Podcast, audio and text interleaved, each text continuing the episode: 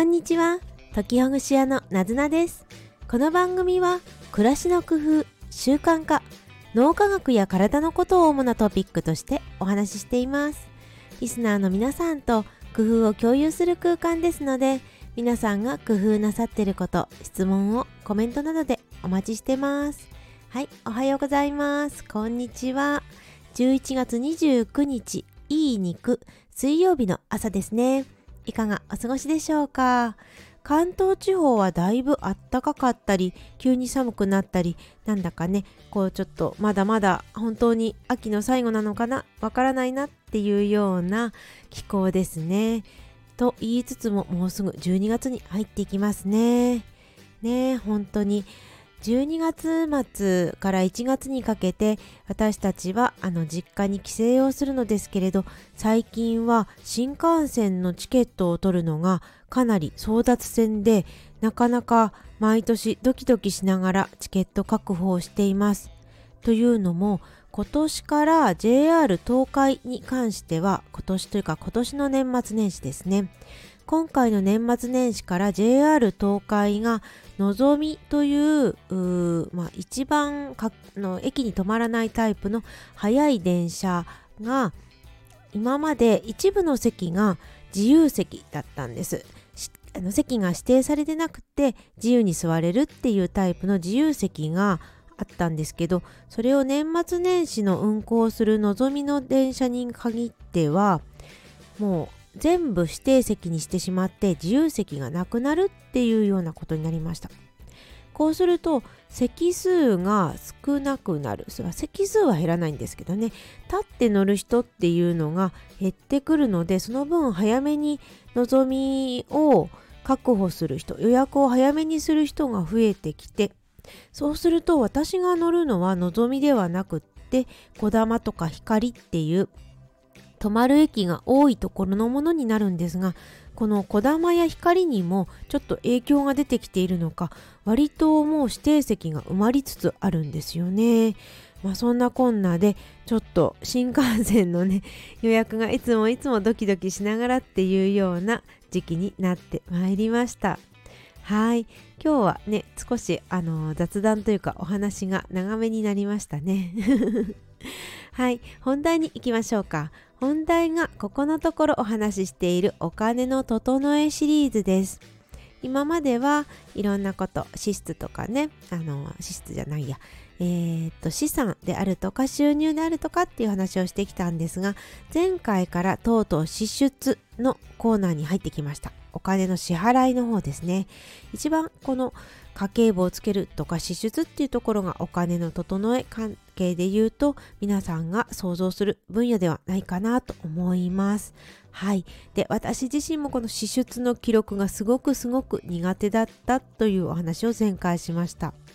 なかなか続かないんですよね。気分もいい感じにならないし、なんか、ああ、これ使っちゃったのか無駄遣いとか言って、すごく落ち込んでしまうことが多くて、なかなか家計簿のことは続かなかったです。で、現在はどうしてるかというと、自動で、ほぼ自動で記録されるマネーフォワードという家計簿アプリを使っています。はい。で、あの、この家計簿っていうのはつけることも大事だとは思うんですけど実はその記録することよりも記録されたものを見直すっていう方のがずっとずっと大事で本質なんですよね。だからどのくらいの金額をこの月にあるいは1年間に使ってるのか何に使ってるのかそれは自分にとって幸せな使い方だったのかっっていうような観点から見直すのがいいんではないかなと思います。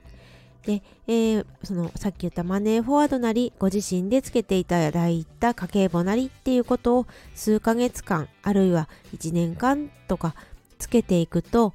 記録データがたまるのでですので見直しっていうことがしやすくなってきます。まずあの、ね、前提として一つのポイントとしては支出の金額と収入の金額を見比べてどちらのが多いのかっていうことですよね。支出のが多ければ貯金はできないでしょうしどちらかというと今まで貯めてきた貯金を取り崩すっていうような段階にあると思います。で収入のが支出よりも多ければ貯金ができてますよね。まあ、貯金じゃなくて投資になるかもしれないけれど、まあ、少なくとも金融資産と呼ばれるものは増えていくっていうことになりますよね。ですからどっちのが多いのかな？収入と支出とどちらのが多いのかなっていうことを見てみてください。でこの時に臨時収入であるとかボーナスっていうものはあんまりあの未来の時には考えすぎない方が良いかなと思います。え支出と収入ですごくすごくボーナスが多かったりとかあ自営業であるとか会社を経営されていて、えー、その時の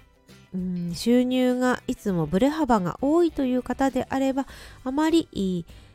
その収入が多い月多い時期っていうものを基本にしない方がいいではないかなと思います。それは収入が多い時期を基本にしてしまうと未来将来に収入が少なくなった時に今までの生活っていうものができにくくなってしまうからですよね。はい。っていうところが前提になりましてでは次にそれぞれの項目であるとか別に項目分けをしなかったとしてもどんなところに多く使ってそうなのかなっていうようなものをざーっと一覧を見てみます。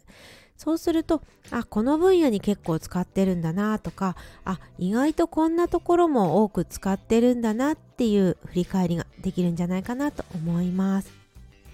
私自身のことであの例を挙げて言うと私は毎月毎月きっちりとまとめ上げて見直すということはあまりしておらず、まあ、ざざっと毎月毎月は見返すっていうぐらいですかね。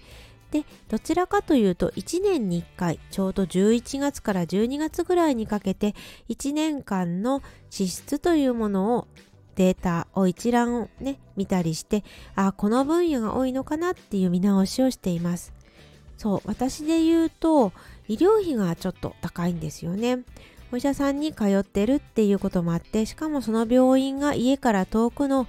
信頼してる病院ということもありましてお医者さんにかかるその医療費であるとかあとは交通費というものが少し高めです。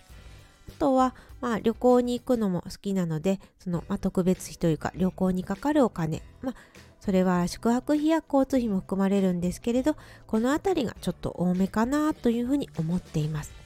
あと通信費はまあ格安 SIM を使ってるんですけれどとどうしても以前から使ってるケーブルテレビというものがあってこれが月々結構高額なのでまあね毎年どうしようかな どうしようかな 変えようかなっていうふうに思っているところですね。まあ、こんな風にしてここが多いなっていうこと。そしてそれが自分にとってすごく役立ってるんだったら継続したらいいけど大して役立ってない特に幸せな気分になれないっていうものはカットしていきましょうね。固定あの固定費と言われるような毎月毎月同じぐらいの金額がかかってくるものっていうものはよくね言われるようにここを削減するとだいぶだいぶ楽になってきます。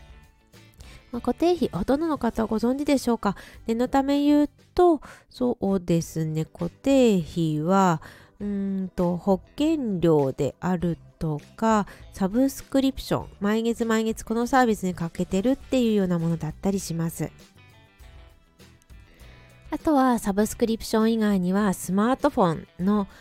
ね、あのスマートフォンの通信費であるとかそういったものが固定費になりますかね。はい。あと毎月毎月かかるわけじゃないけれど定期的にかかるものとしては、うん、あの税金関係でしょうか。あの固定資産税とかね。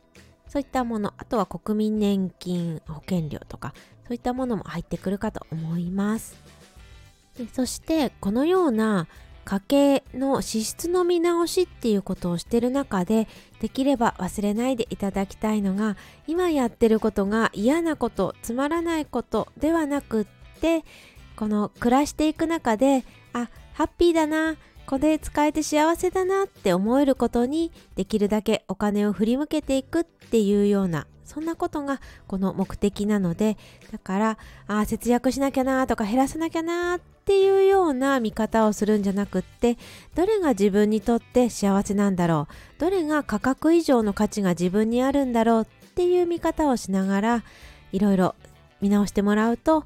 ね、逆にあこれはなくても大丈夫だなとかこれはランクを下げても平気だなっていうような優先順位がついてくると思います。この優先順位の付け方は好きなものから優先順位。あの1位2位3位みたいな付け方をしてもいいと思いますし、まあ、逆にこれいらなかったないらなかったなっていうあのランキングのいらない方不要な方ワーストの方からつけてってもらってもいいかもしれないですね。いらない方は皆さんそれぞれだとは思いますけれどそうですね例えば慌てて買った出先で買った傘とか急なようで乗ったタクシーとかそのタクシーもね必要だったらもちろんしょうがないんですけれどなんか酔っ払って寝過ごしちゃって仕方なく乗ったタクシーとかね。私もよくありました過去に。